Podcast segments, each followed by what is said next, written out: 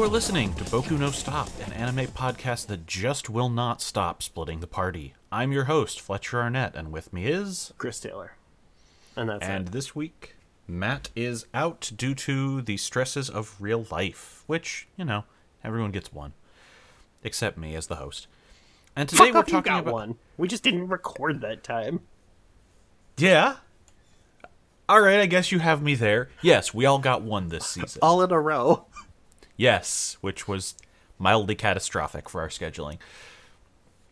And today we're talking about Cyborg 009 The Cyborg Soldier, episodes 37 through 42. Boo. This is a interesting stretch. So, number 37 is The Night of the Star Festival, and this will be quick because I think this is the single worst episode of the series. I, Just I as watched this and have no idea what happened. um, So it's a holiday special for a holiday that we have no cultural concept of. This is like if you were watching the original version of The Bridge and all of a sudden there was a Black Pete episode right before the climax. That's what happens here. And if you don't know what Black Pete is, I want you to Google that right now. I know what it is, but I think it's Peter. Either way, I know that Black Pete works because I double checked myself in the notes. Uh, if anyone wants to know more about the holiday and festival of Tanabata, I will link a rather nice video from a culture channel in the show notes. But in short, all that matters to us this week is the tragedy of Orihime and Hikoboshi and tying wish charms to bamboo. So everyone is uh, celebrating. There's a bit of talk about how, well, you know, this started in China, but we didn't use bamboo because bamboo's just panda food. And that's when all of the cast, save Joe, leaves. He has been possessed by an urge to head to a remote town by train, and he will eventually, after wandering around, participating in some stuff involving the festival, run into an Esper girl named Alice. She is being pursued by men in black, but they're not superhuman, so Joe chumps them pretty quick. After he saves her, Alice says, Well, they follow me because I leap through time, but I made you a promise as a kid, and I'm fulfilling it. Okay. We don't. The Yeah. bridge fight is very funny, though, because Joe just basically flicks this one guy and he stumbles backwards across the whole bridge and then falls off. I'm like, what the fuck is that? Yeah. Yeah. It's odd because yeah, Joe Joe should be like, "Did I just kill a man?" But he's pretty cool with it and the other guy just runs off. Joe just assumes that everyone can jump off of cliffs and be fine. Oh, water. Okay, I saved him.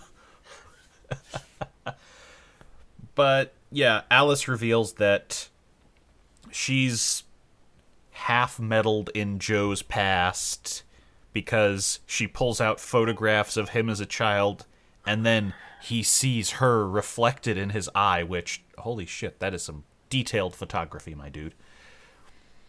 And yeah, so he gets to make a wish during the Star Festival, and it turns out that she has caused a bridge in time so that he could see his mother, who had the same wish he did. I wish I could see my mother again. And then he wakes up on the train and doesn't know why he's crying, where a small post scene has Alice and the men watch him get off. The men said, Oh, yeah, we erased his memory to save the timeline. And she's just like, No, it's cool. He knows in his heart. And none of this will ever matter again. That's it. So, on to number 38 Black Ghost. Uh, we kick off this episode with a scene that sets the era. It is 1961, and Yuri Gagarin has become the first man in space. Parades celebrate him on his return, and Russia is overjoyed. Underground, however, some surgeons are just very upset at all the noise. A team containing a young Isaac Gilmore who looks like shit is about Yeah. to try the world's first open heart transplant, uh, replacing a damaged uh, organ with an artificial one Gilmore has developed. Gilmore is a hotshot even in this era, claiming it's going to work as long as the surgeon doesn't fuck it up. Uh, it is unclear who fucked it up. Um, the the framing of the scene implies that his heart was the problem, but he uh, blames it on the surgeon. But the guy dies either way. Um, he was just kind of having a generalized uh, freak out about it later by himself. And when a man walks up behind him and interrupts Gilmore, he's got a uh, way more advanced design for his own artificial heart, and it's light years ahead of Gilmore's. The man is a presumed dead Nobel Prize winner named Braun, and it seems he left his life behind to follow that skill to a new place. There's a really good speech here where, as he's giving Gilmore the pitch for what we slowly realize is coming to Black Ghost, he just says the future the future means a lot of things and it doesn't come to everyone at the same time gilmore. This nation just sent the first man into space but most of its citizens have never even seen a car. It's a um, it's a very good pitch to be honest. It is. It's it's the sort of thing that would probably get me to sign up for a black ghost like organization if anyone wanted to recruit me but oh, 100% is what i meant when i said that. I'm like oh that, that, that would appeal to me yeah, yeah. Because there's no talk of, ah, yes, we are going to spit in God's eye yet. It's, what if you had all the money and all the greatest ability to fulfill your research? Because like, I know a place. And, like, just. Well, for me, it's the.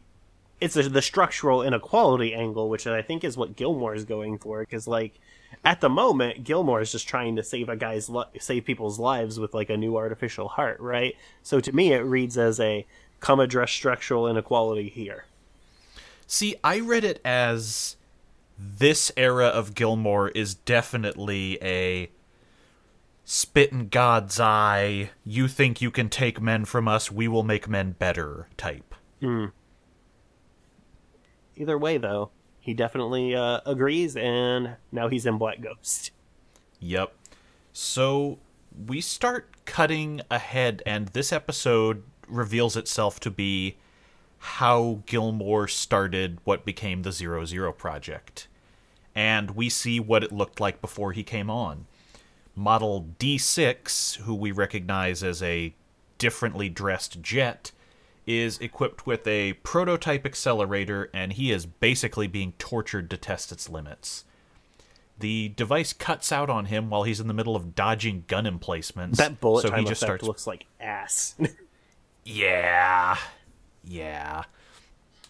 But just all of a sudden, he just locks up while dodging between all these streams of fire and just gets pelted with lead. Yeah, that, look, and uh, don't don't try to do the Matrix effect if you don't have the Matrix money, as the show's general aesthetic lets you know they don't.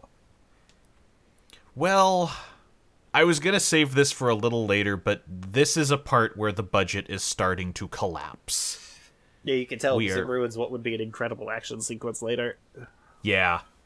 Uh, there, there's some good stuff in this next run, but we're also at the part where footage is being reused and there's definitely some stuff that's like did you did you leave off a layer here on the animation effects? But uh, a robot tries to attack him in the middle of this because the test isn't over yet and he uses his jets which he already has to try flying away from it. The force of it rips the robot in half while it's trying to hold on to him and then he clearly makes a break for it, but the scientists are just like, eh, I barely put any fuel in him. This is fine. We cut back to Jet smashing down to the Earth from the clouds. Owned. So he's on an operating table, and the testing he was put through leads them to develop the newer clothing slash armor that the Zero series will wear the scarves and coats and his quick thinking when the test went awry is seen as proof that these need to be cyborgs and not just robots. A machine would never adapt so fluidly. So they dub D9 001 and the project begins. Elsewhere in Black Ghost, a program of controlled human mutation is underway. A team is trying and succeeding to develop psychic weapons. Uh, this is when we meet Father of the Year, Gamo Whiskey. So there's just a weird note here.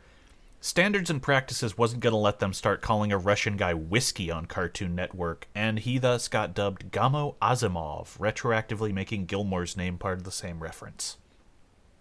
Uh, Gamo not only gave up his kid for Black Ghost's weapon program, he also is apparently the reason that Ivan is psychic to begin with. Even at this point, Ivan's age is unclear. He's intelligent enough to understand all speech and emotionally mature enough to refrain from lashing out, but still trapped in an infant body.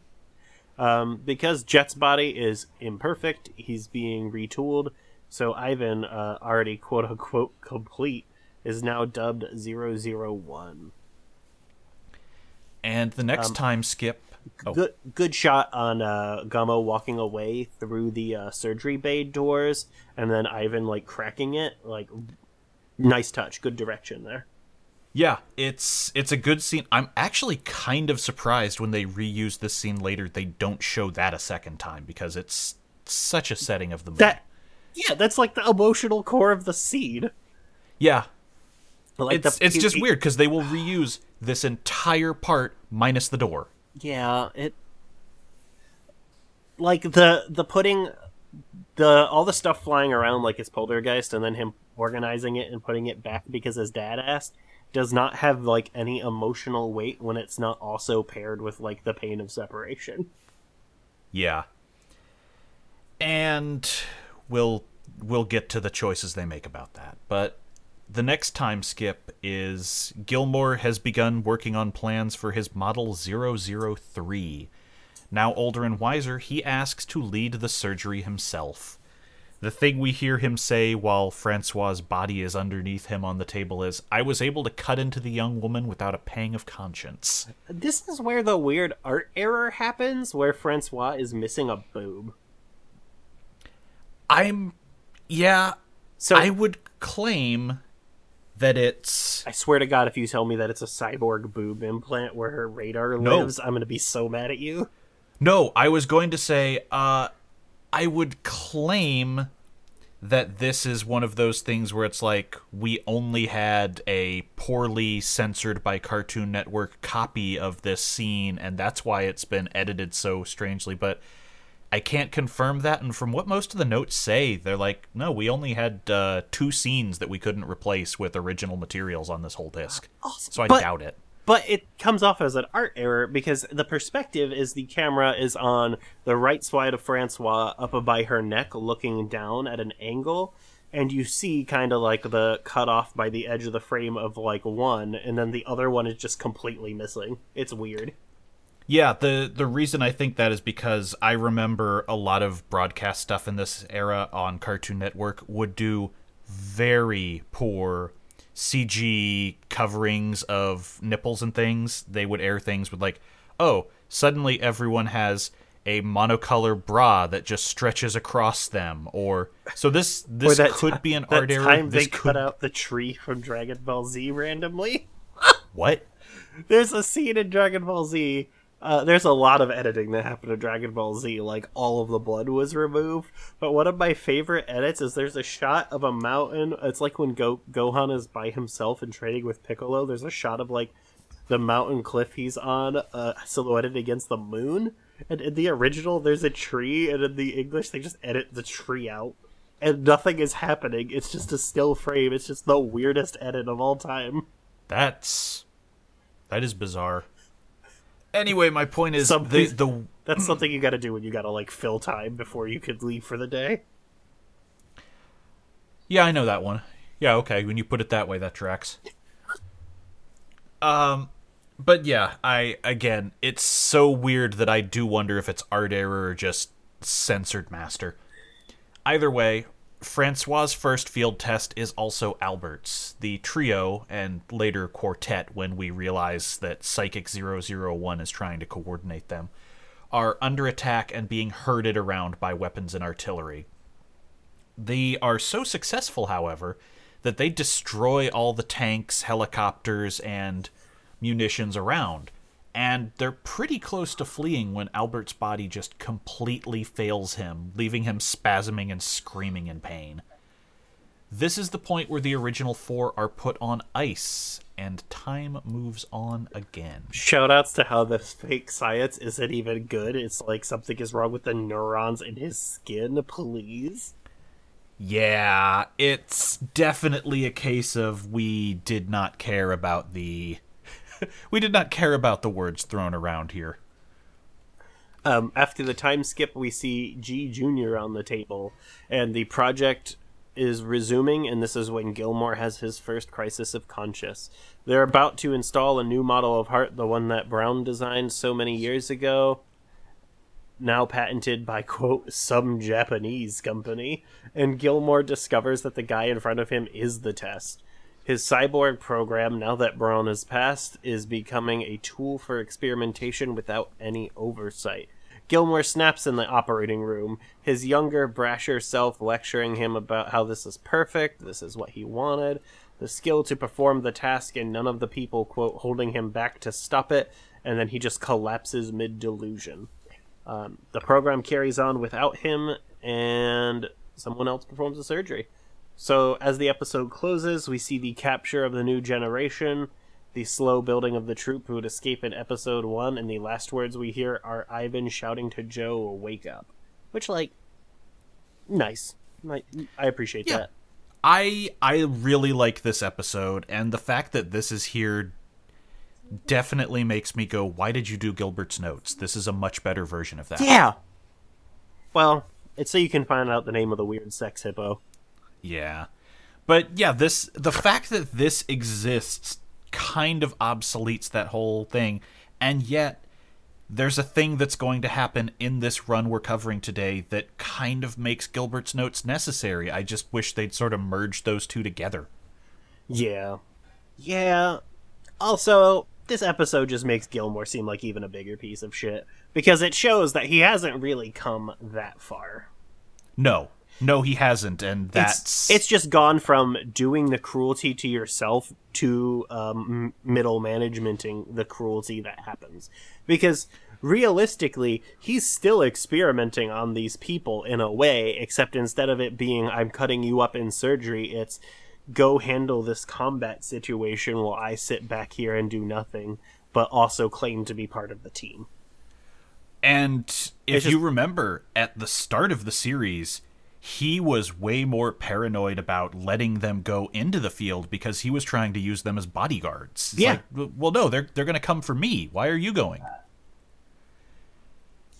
yeah, It's, uh, it's weird. yeah. But with that, we find ourselves at episode 39, The New Assassins, and much like Mythos, this one has a subtitle telling us that we are in the Mutant Warriors arc.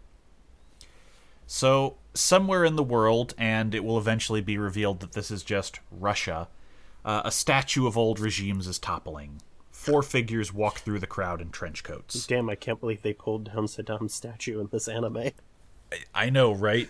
Yeah, I I definitely think that's if they didn't explicitly say they were in Russia later, That's what I would think like. that was what they were going for.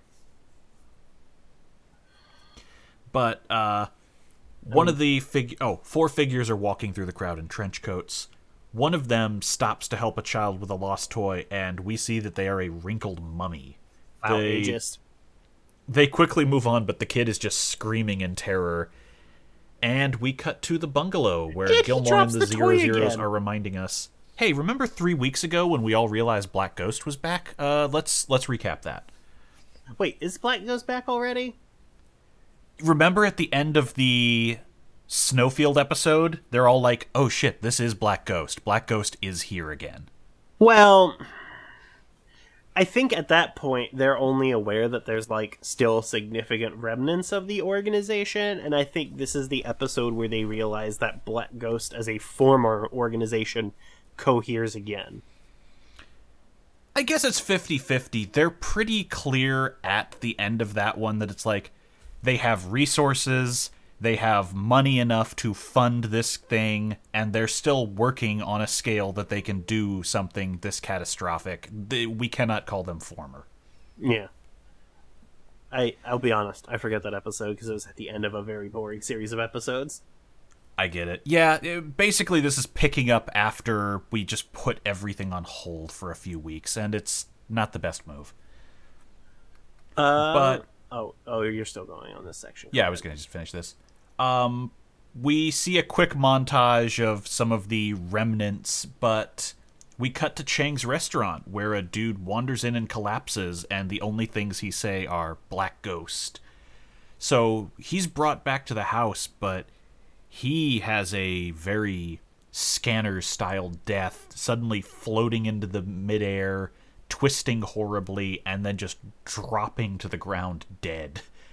Ivan is like, Yep, that's psychokinesis. Someone is psychic around here. We didn't cover it, but I do need to say that Chang's uh, recruitment was extremely funny to me. Oh god, yeah, it's very cruel to that dude. He's like celebrating his restaurant's anniversary. Like, check out my special talent, which is like fire breathing with vodka. He burns down his restaurant, and then he's like, "That's okay. I still have the other restaurant." And then some guy runs up and says, "Chang, the other restaurant was closed down to food poisoning." And then he's like, "Well, at least I still have the pig farm." And then a- another guy runs up from the other side and says, "Chang, all the pigs have escaped." And he just like collapses on the ground, and some dude just carry him off. Yeah, two dudes walk into frame, grab his unconscious self, and lift him, and that's how we see Chang got taken. uh, for what it's worth, uh, GB's becomes about 20% more tragic because we see that he has fallen on such hard times after the heights of his career, and he gets kicked out of a bar. For being annoying. Yes. He is the guy who won't leave at the end of last call, and then two guys just pick him up off the curb. Um, back back to this actual episode. Um, above the house, Francois senses the dolphin, but it isn't actually the dolphin. It's a second ship made to the same specs, named the same as they had originally found it, the Black Phantom. The man's possessions, which were a train ticket and a pendant, and the flight pattern of the ship lead them to St. Petersburg. And Gilmore, and perhaps Ivan, already begin to suspect where Psychics plus Russia plus Black Ghost is going.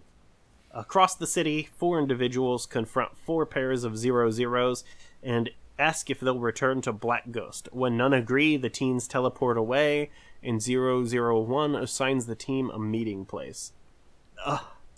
Yeah. Uh, at some point, it, uh, then the three stupidest words of the episode are spoken, which is it was telepathic voice limita- telepathic voice imitation. Um, it was not actually Ivan; it was one of the psychics. Uh, the Yeah. quart- the quartet of psychics begin an assault.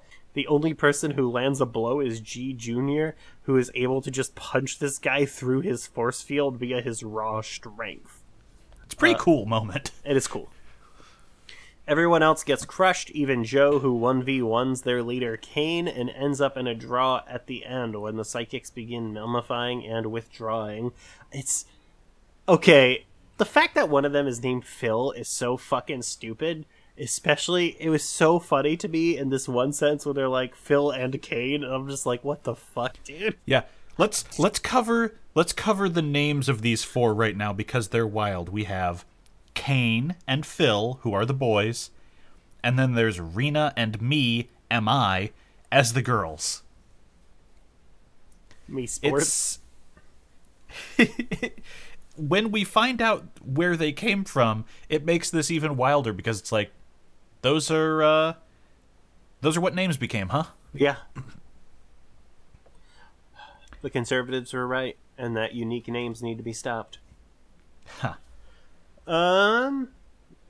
It is revealed that Ivan saved Joe's life by psychokinetically opening surgical scars in Kane's head left over from the procedure that made them psychic.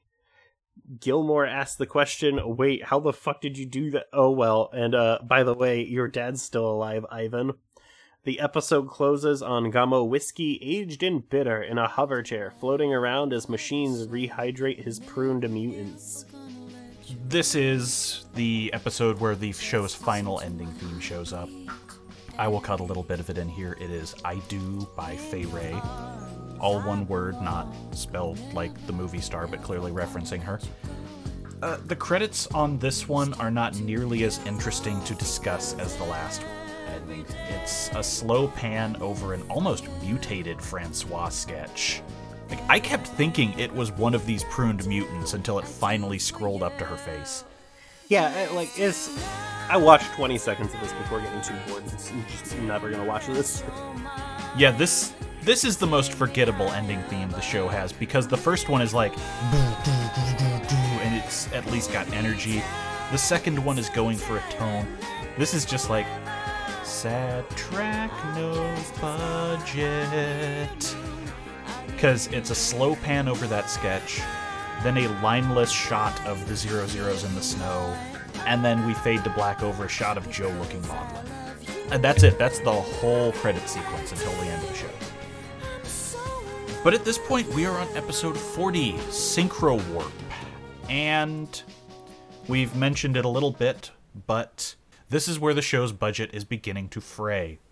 Every episode we've covered this week, save 37, is reusing scenes wholesale from prior episodes, or recapping the prior week in a lot of detail to save time, or we mentioned at the start of the show season 2 had problems in its US release, being kicked to a death slot right after Gilmore's notes, but from what I gather, this didn't burn up the charts in Japan either.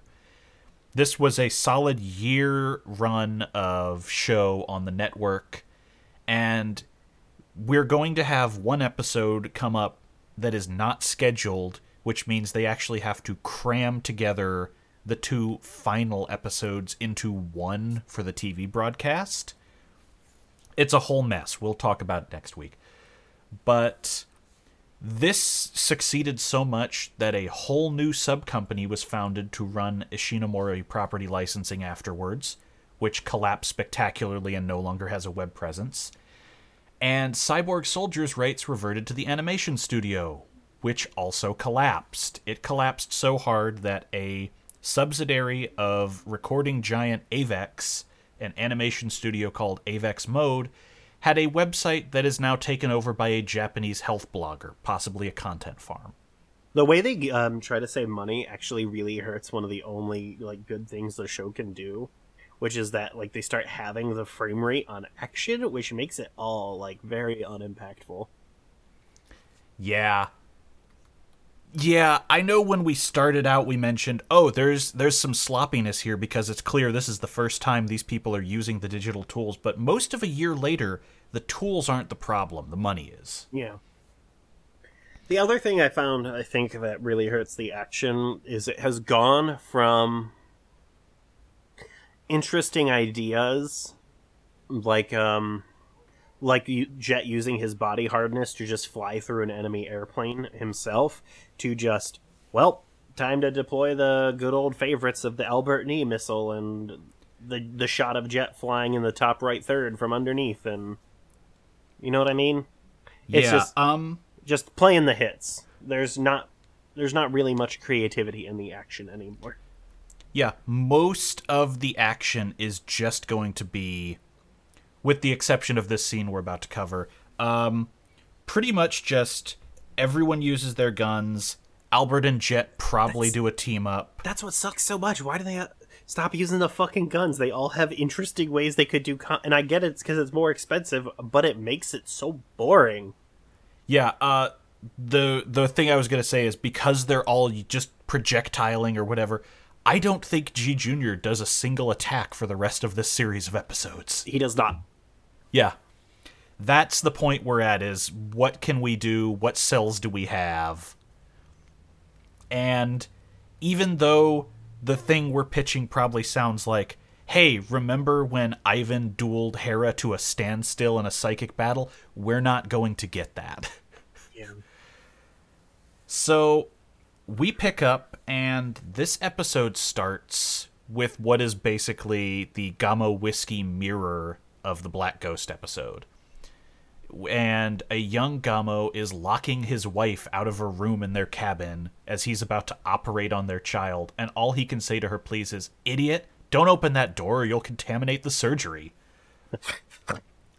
and we cut from this to Gilmore telling the room full of zero zeros the story, and he's like, and that's all the story that I ever heard uh, Jet has a very visceral reaction to this with his whole "don't don't fuck with kids" thing, and Ivan's just like, "Man, insult my dad all you like. I don't think of him as my father anymore."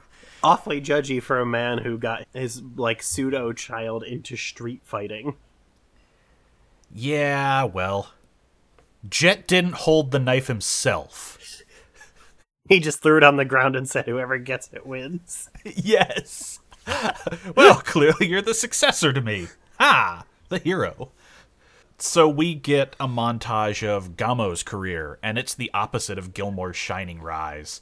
The cyborg project succeeding immediately slashes the budget on psychics, which take a longer time to develop and have a weirder hit rate. And only by offering up his baby to the Zero Zero series can he consider to keep funding. So as he rants, one of his psychics, the blonde Rena, is seeing visions of what is basically a Terminator future. The next day, the um, psychics are back up and about, and Rena is trying to ki- fuck off. And Rena is trying to care for Phil. Phil hates this and storms out. Uh, Rena and a fellow female, me, have a discussion about how Rena vaguely remembers Phil being a younger sibling of hers, even if she ca- recalls nothing else. Good job on the Bechdel test. Uh, Kate.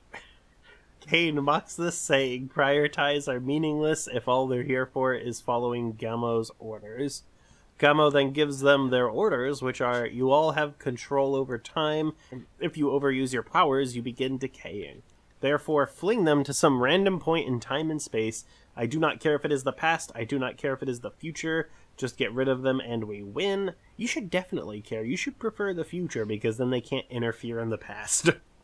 yeah, Gamo Gamo is incredibly short-sighted, as we will come to learn. Yeah. Uh, Phil, being the hothead moron, uh, immediately goes, "Okay, but can I kill them?" And and then Gamo calmly shows more concern for this little psycho than he did his own biological son. Uh, me says, "How about we send them to the labyrinth? It's a hole in space time." And Gamo's like, "Oh, that's real. Go ahead and do that." Just love that they're going to try to get out of combat by like casting maze on their whole party, like it's fucking I know, Baldur's right? Gate. uh, Rita asks afterwards, so if we all know more about our powers than the guy who gave us our powers, he didn't give us our powers, right? And me decides she would rather not unravel her entire identity and terminates the conversation.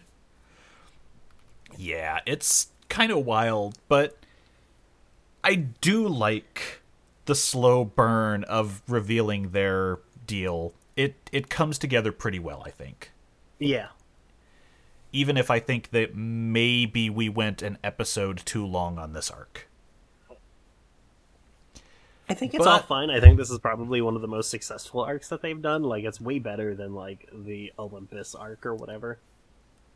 Yeah, I think they all have a little bit of issue and the you know, I think this could have been tightened down by one, but also But I also we're we grading spent- on the Cyborg 009 scale. Yeah. Yeah, that's true. This this could be done better in so many other shows. And a thing you said last week in your notes that we read off uh, is definitely hitting me with the characters do not have a lot of interiority and that 'cause is really starting to show. There's too many of them, and that's really what it comes down to. And the issue is they kind of expect that you have read some of the 40 years of manga by this point to fill in those gaps, but if you haven't, like you guys haven't, then you get a very abridged everything. Yeah. Well, It's actually kind of the opposite of the Sailor Moon problem, where the manga flows along at a quick pace but doesn't really dive into anyone, and all the filler of the TV show developed those characters for people. well, that's the problem we're having with JoJo's is that you need to you need to do an adaptation rather than a recreation. That's the problem with like the JoJo's Part 3 anime. But here they just didn't do enough adapting. Yeah, I will be curious what you think of JoJo's Part 4 just We're because not it we're not doing Part 4. Mark will hate it the whole time. Oh no. I I mean when you watch it because especially since I think you want a little more downtime and things, it does have that. Oh yeah, I'm gonna like that because I'm like I have explicitly said I just what what if JoJo's was a slice of life anime and that's what part four is. Yeah, that's that's a lot of it and I like I said, I think the charm doesn't work for me, which is why I bounce off it so hard, but I think it will very much be your shit. Anyhow, uh, we we close this episode. The dolphin is sort of flying around hunting for everyone, and part of the way into this, the controls stop responding. Ivan reveals that they are just being dragged by psychokinesis. Gilmore says, Francois, can you see any electromagnetic tractor beams? Fuck off. You know, at least at least he is thinking of it in terms of I built a robot that can see everything. Might as well ask. I like to think uh, they they reveal that Francois has X-ray vision, and I like to think that she knows it's tiny, and that's why her and Joe are not romantic. Uh, but Phil is the one who has the power here, and he crashes the ship on a small island. Their orders are to throw the zero zeros into the labyrinth, but the men decide, okay, but what if we fight a while first? Oh. Because this this would be boring. This whole setup is fucking stupid. So, for their power to work and for them to send them places, all their minds have to be synchronized. So they have some like elaborate ruse plan to make them all start thinking the same thing for like 30 seconds. Just fuck off.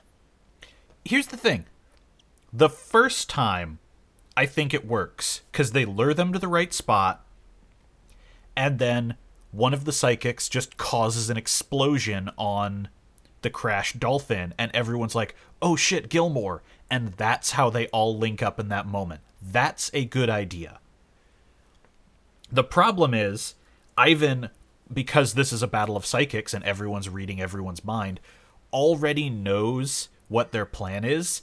And he tells Joe, you need to accelerate because it will break the link that everyone has if Oh. your brain is moving at a different speed. Yeah, that's so fucking stupid. That makes me. It's only stupid because of the phrasing they use, which is it will accelerate your consciousness. Like Joe's just going to become the wokest person of all time. God, wouldn't that be. Oh my god. Okay. Okay. I'm going to type cursed words into Google, and the sound I make afterwards will tell you whether this hits or not. Cyborg 009 decolonize your mind. Nope. I, I typed hipster009AU and all I got was a bunch of ads for panties. Well, Yeah. Eh, I suppose this series did not ever really have enough of a Western following that that was going to be a thing. thank God. Yeah, probably. I don't think I want to see Coffee Shop Joe lecturing people with his fucking scarf turned keffiyeh.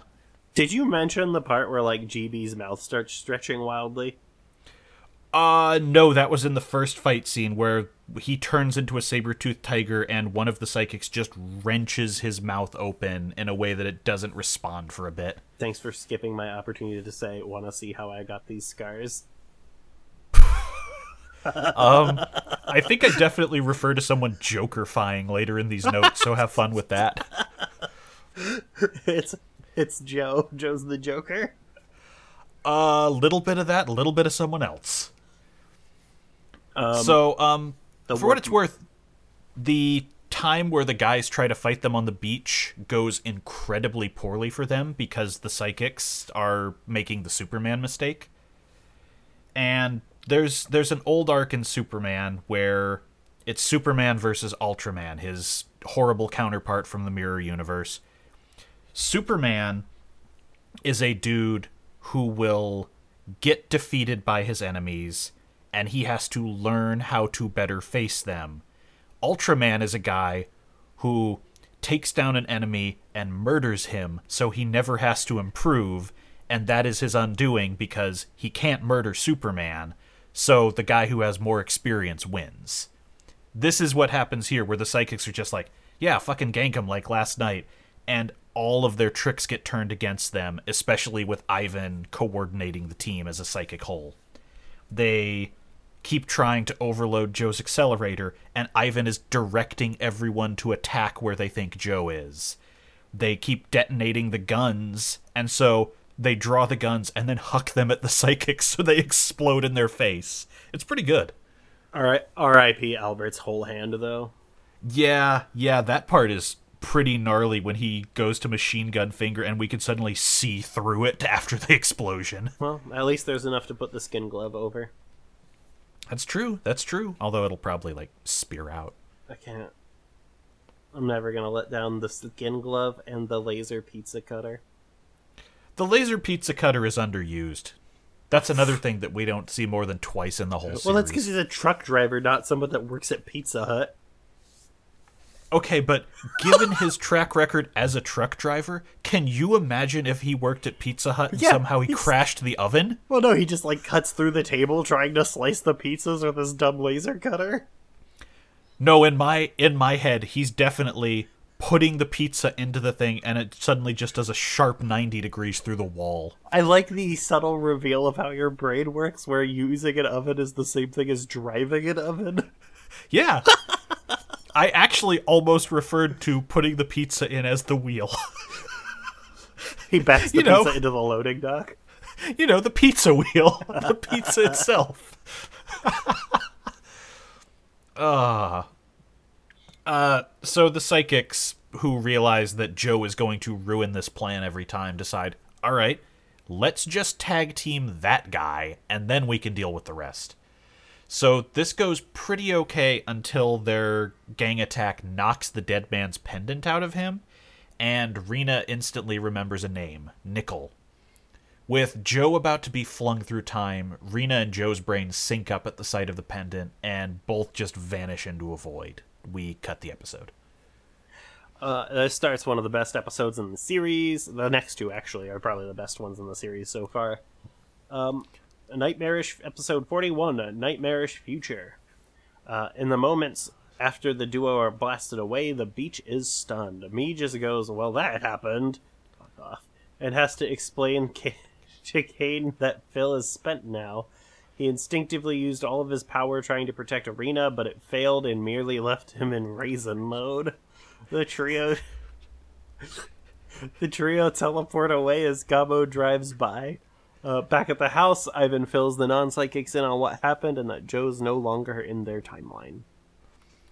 So we cut once again to a Terminator ass future. And at this point, it starts getting a little higgledy piggledy because we're cutting back and forth between timelines. So uh, correct me on flow if you want. I was just taking down the notes as they came. Oh, please, please, like I remember that.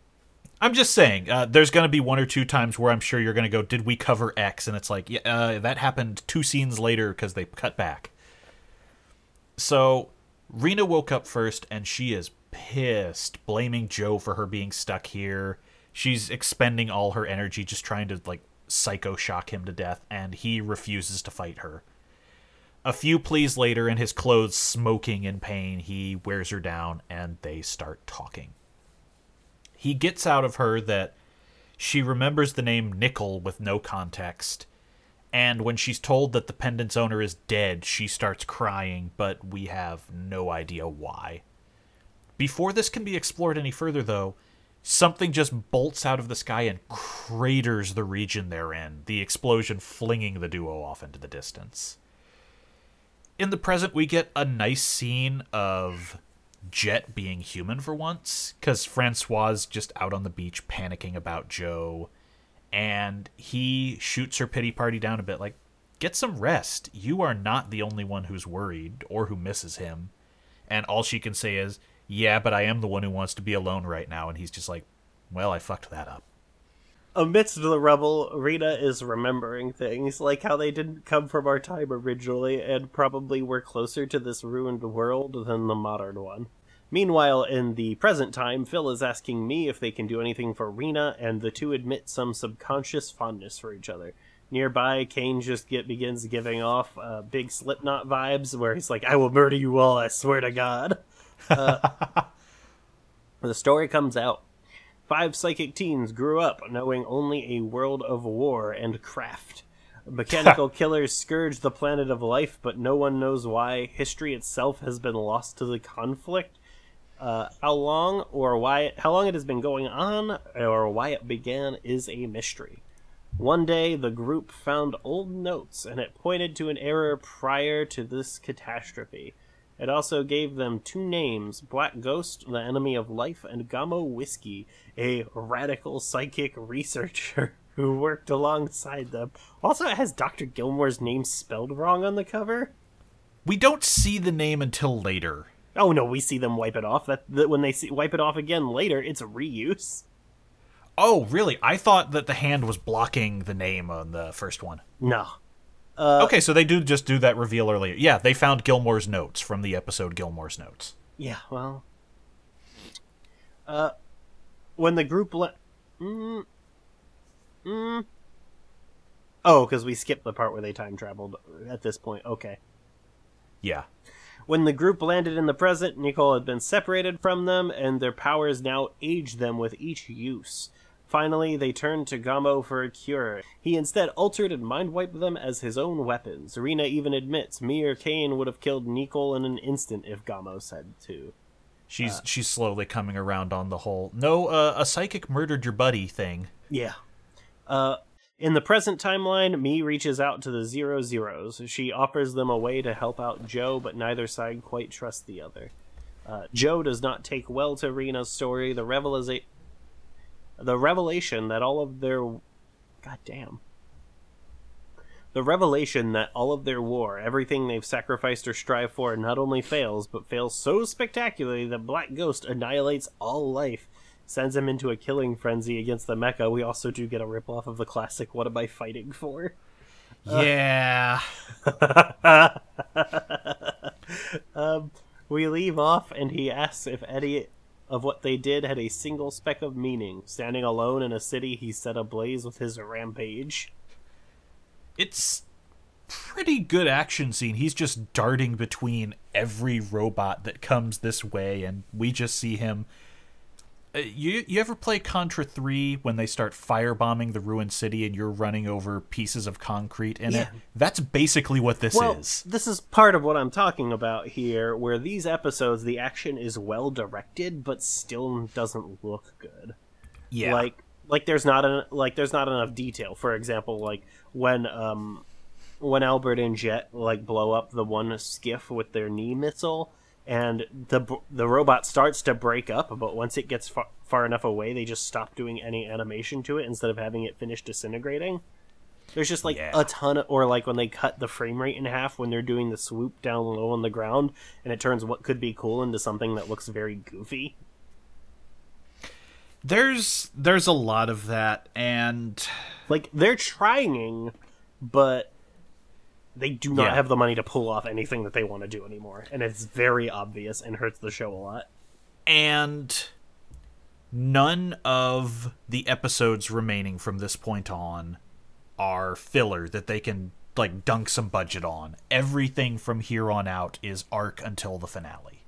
So this is where the crunch is really going to show because they know they have a limited amount of funds and they know where the finish line is and they just have to get there. It's it's going to be a thing.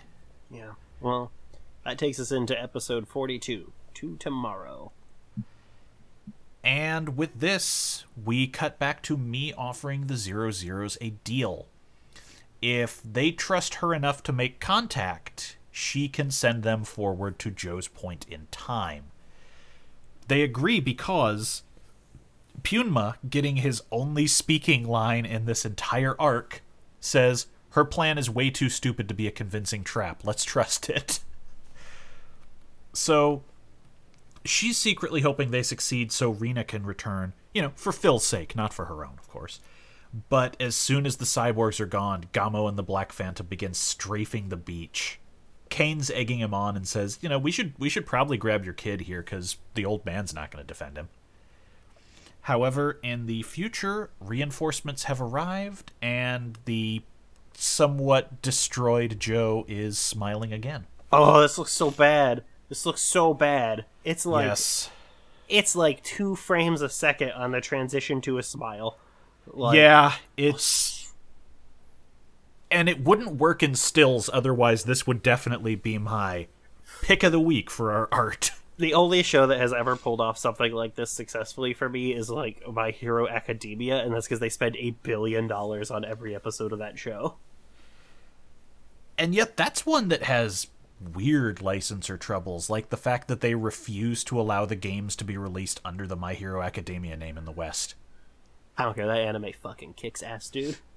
Oh yeah, it's just wild because they're really having to go out of their way to work around whatever is limiting them there. You know, with games that have such completely natural and English names as My Hero One's Justice 2. Hell yeah. That's that's real. Go look that up. Are you current on My Hero Academia? Oh, I've never seen a single episode. You should watch the last episode that's available. Okay. Uh, if only for some of the most incredible animation I have ever seen. My animation porn that is not actual porn right now is I have been going through Symphogear, which just got a nice Blu-ray release, and if you wanted one of the guys behind Wild Arms doing a pretty badass magical girl slash idol series with very Eva overtones, it's Buddy, quite nice. that is one of the most unappealing sentences I have ever heard. The guy who did Wild Arms doing Magical Girl slash Idol hard pass.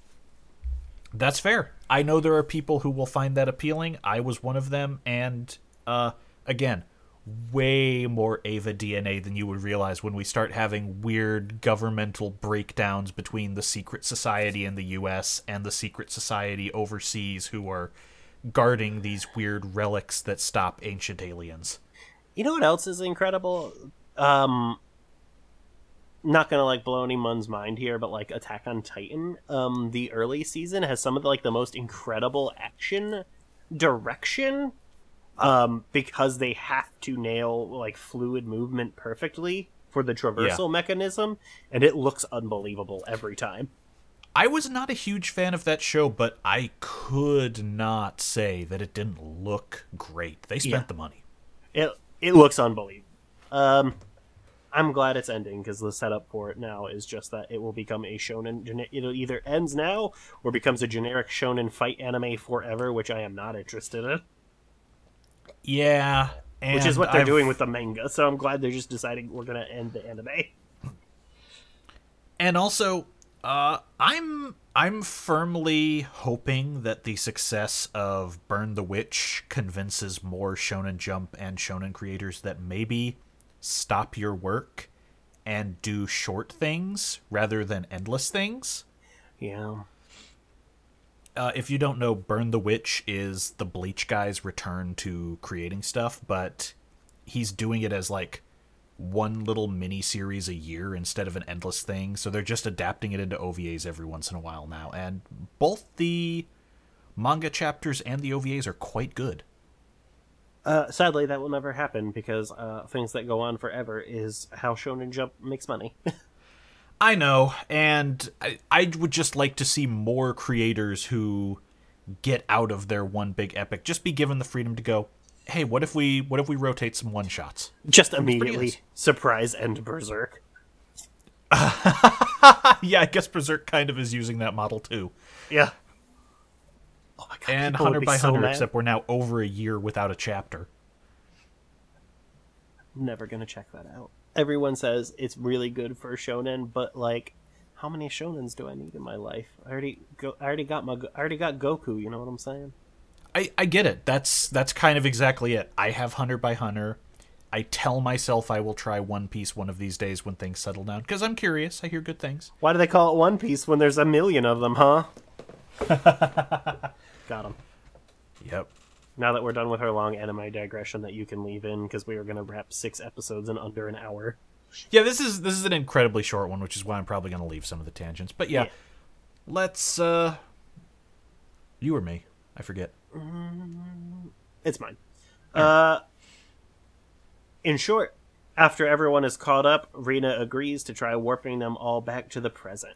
Francois has brought Nicole's pendant, and this thrills and encourages the psychic. The pendant is also a device that can boost her abilities. That fucking sucks, by the way. I know. That sucks so bad. Why can't it just be?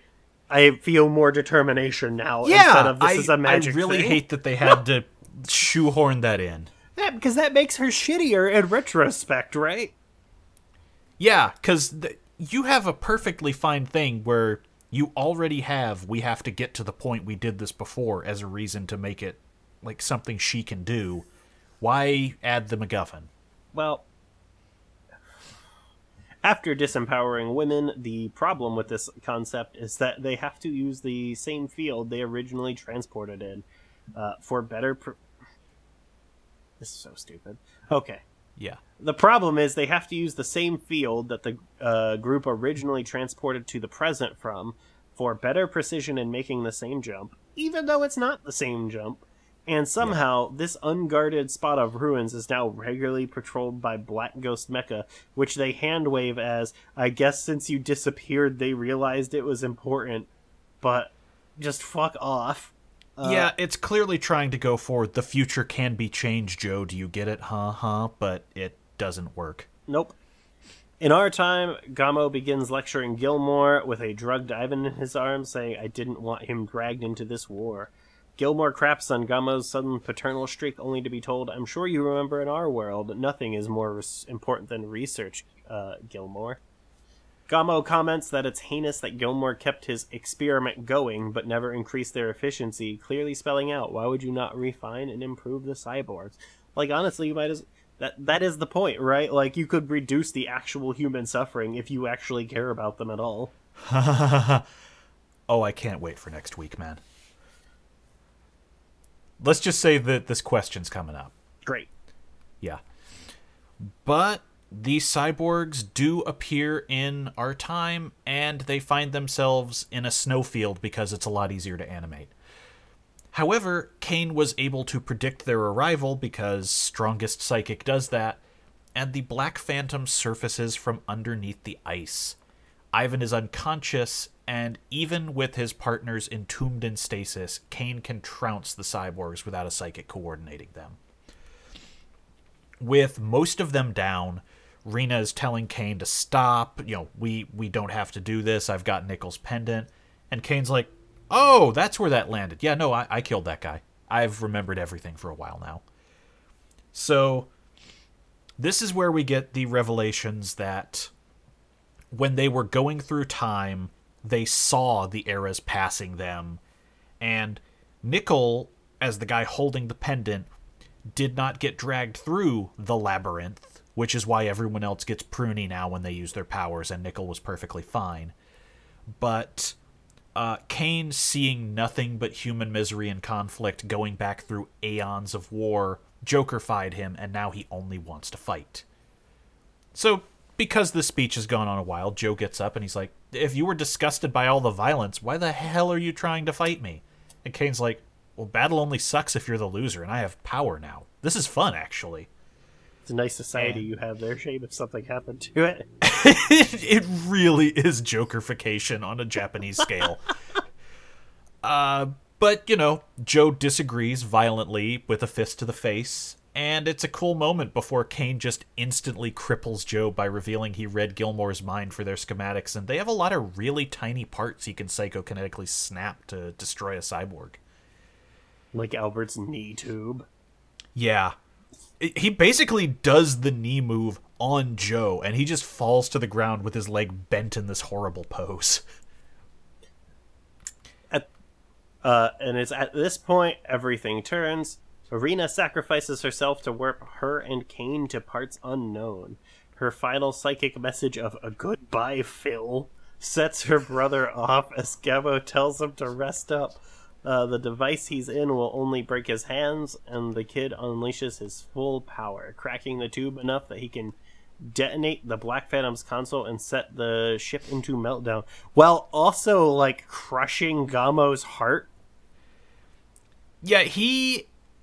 I don't know what that was supposed to represent. The animation cutting out is a little weird. It might have been an attack on Gamo. It might have been like. No, I it- think some.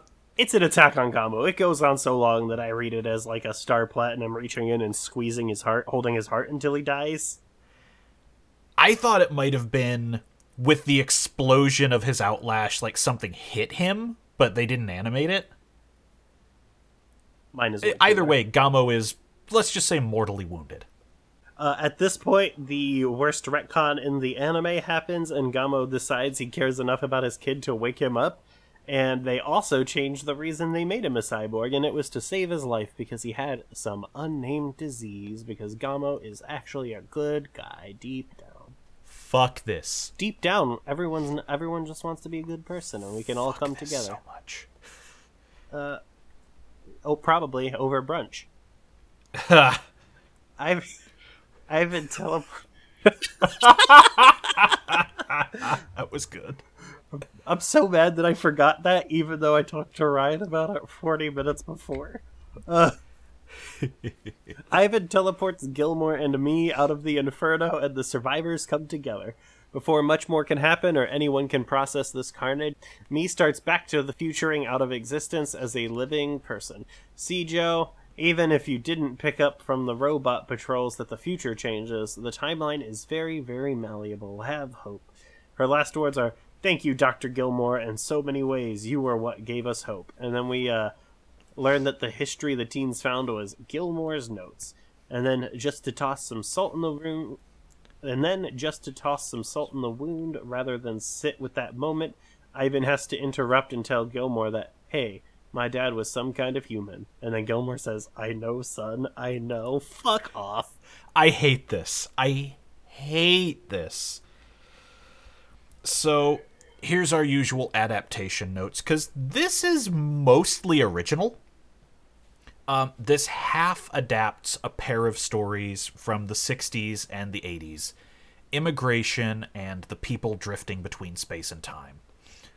The first one is about people from a ruined 23rd century launching the Immigration Initiative, sending themselves back to our present to try and find a world not ruined by pollution and conflict.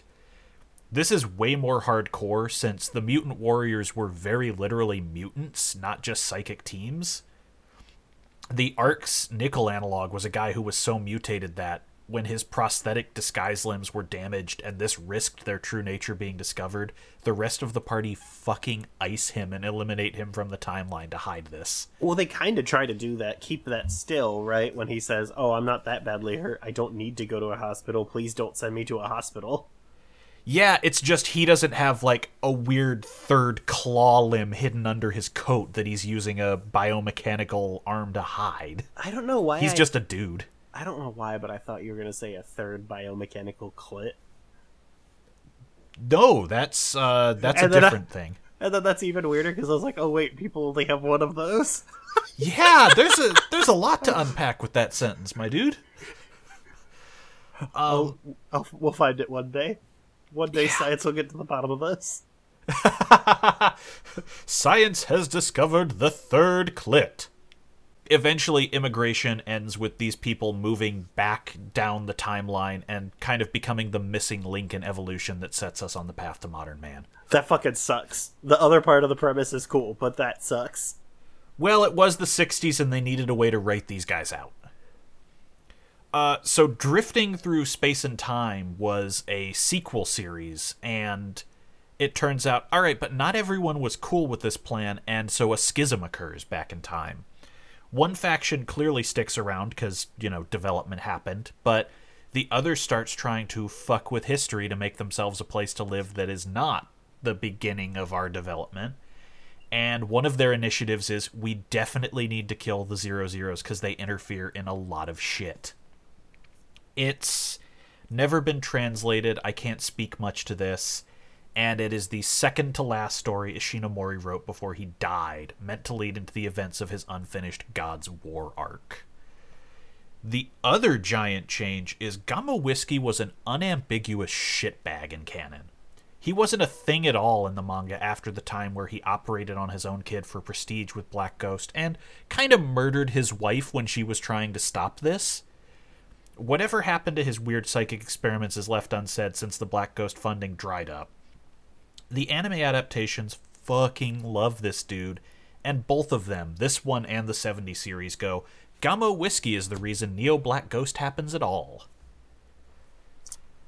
I I still cannot get over how bad of an idea going Gamo Whiskey was actually a good dude is. There are fine people on both sides. It's just like you didn't have to do this. You could have done the exact same thing with Be My Legacy. Do something selfish with it. You don't have to go when he's ranting at Gilmore, uh, we skipped over it because it's fucking dumb. But he does Oh, say, you mean the "How sh- world's you?" shittiest, shitty, shittiest animated electric chair? Yes, but also the part where he's just like, How dare you think that I not love my child? What kind of a man would I be if I didn't have paternal instincts? And it's like, eat shit. I just got Omega owned by Time.is because today is my birthday and then it's also World Diabetes Day. Gee, I wonder why it would be telling you that, mister. I had a bag of Cheetos earlier. I'm gonna have cake later. Hey, I had those Cheetos for breakfast, okay? Holy shit, dude. At I have a fucking, like, uh, chickpea and spinach wrap sitting over here that I'm going to eat when we're done. I didn't want to chew into the mic. That's what I had for breakfast as a kid of Monster Absolute Zero and a and a personal like fun sized bag of Cheetos.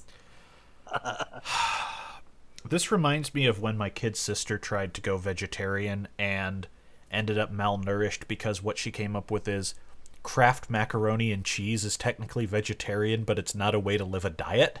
Oh, there is that, that is specifically a thing which is craft vegetarians, like people who want to be vegetarian but don't know how to cook.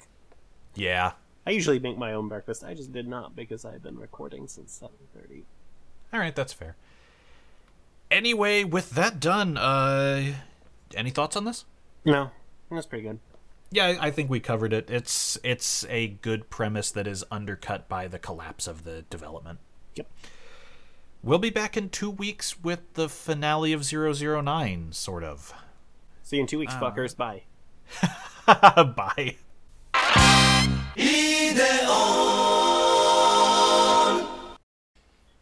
Uh, here's a tangent that you're gonna probably cut out of the podcast. I was eating Cheetos earlier, and I'm looking at the back of the bag, and it has their social links for the Cheetos brand on it.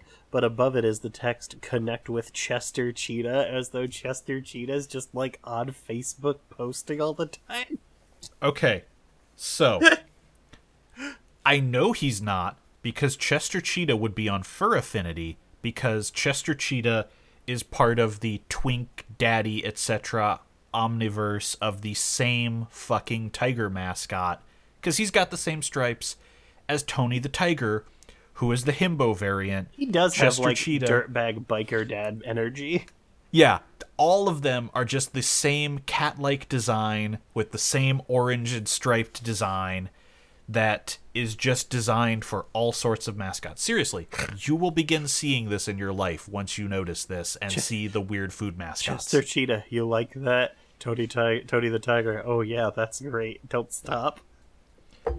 That is far from the weirdest thing that I have seen in that side of the internet, let me tell you.